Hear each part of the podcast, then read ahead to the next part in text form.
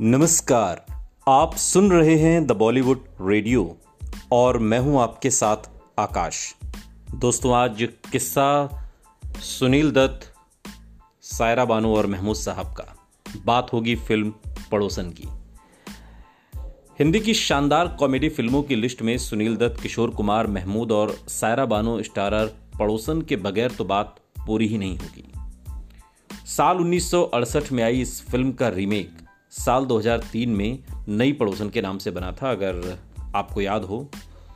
20 साल इस बात को भी हो रहे हैं, मगर उसे लोग भूल गए।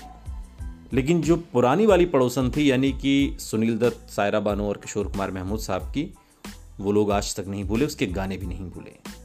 पड़ोसन क्लासिक बंगाली फ़िल्म पाशीर बारी से प्रेरित थी और बतौर निर्माता ये महमूद की पहली फ़िल्म भी थी।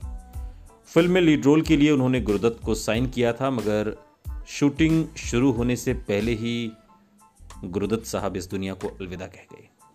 इसके बाद महमूद ने सुनील दत्त को तैयार किया। महमूद झिझक रहे थे कि सुनील दत्त इस रोल के लिए तैयार होंगे या नहीं, क्योंकि पूरी फ़िल्म में उन्हें एक तरीके से मंद बुद्धि दीवाना आशिक के तौर पर दिखना था, लेकिन स्क्रिप्ट सुनकर दत्त साहब राज़ी हो गए।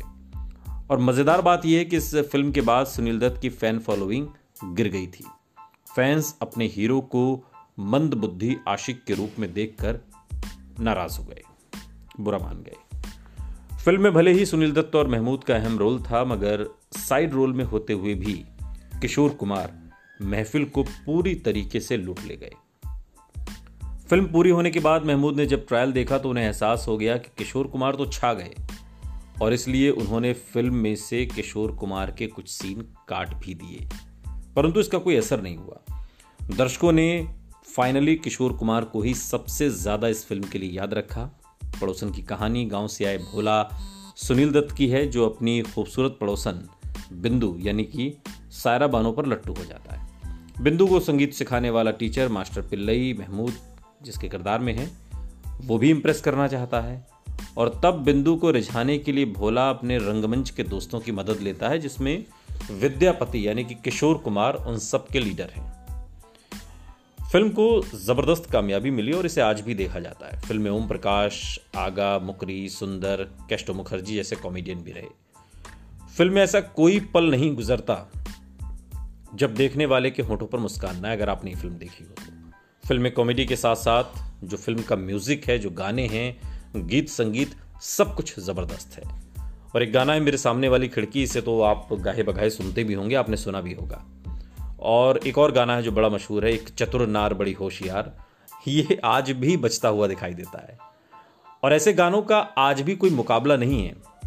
इतने साल हो गए, पचास साठ साल होने को आए, लेकिन आज भी इस तरह के गीतों का कोई तोड़ नहीं है। ज़बरदस्त गीत। ऐसे कि लोगों का ध्यान डायरेक्टर के नाम पर तो जाता ही नहीं। परफॉर्मेंस ऐसी थी लोगों की और फ़िल्म का निर्देशन किया था ज्योति स्वरूप ने, और ज्योति स्वरूप ने आठ फ़िल्में डायरेक्ट की, लेकिन पड़ोसन जैसी सफलता उन्हें किसी दूसरी फ़िल्म में नहीं मिली। और इस फ़िल्म को अगर आपने न देखा हो तो आप इस फ़िल्म को यूट्यूब पर देख सकते हैं। ढेरों साधन हैं। पड़ोसन एक ऐसी फ़िल्म थी जिसमें सुनील दत्त को बतौर हीरो नुकसान हो गया। फैंस एक्सेप्ट ही नहीं कर पाए कि उनका हीरो एक मंदबुद्धि का, और उस दौर में दत्त साहब की तूती बोलती थी।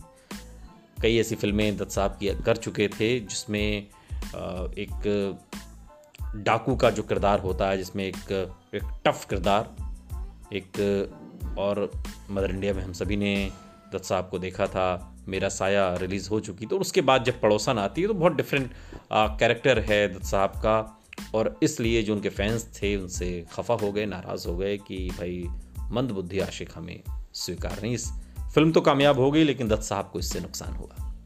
किस्सा आपको कैसा लगा, कमेंट बॉक्स में हमें ज़रूर बताइएगा। ऐसे ढेरों किस्सों के लिए सब्सक्राइब करिए हमारा YouTube channel the Bollywood radio और अगर आप हमें यूट्यूब पर ही सुन रहे हैं तो फिर हमें अपना सुपर थैंक्स देना मत भूलिएगा। नीचे देखिए रिमिक्स के बराबर में एक बटन होगा सुपर थैंक्स का, और उसे क्लिक करिए और अपना जो भी मिनिमम सहयोग हो, अगर आप हमें देना चाहें तो दे सकते हैं। सुनते रहिए द बॉलीवुड रेडियो सुनता है सारा इंडिया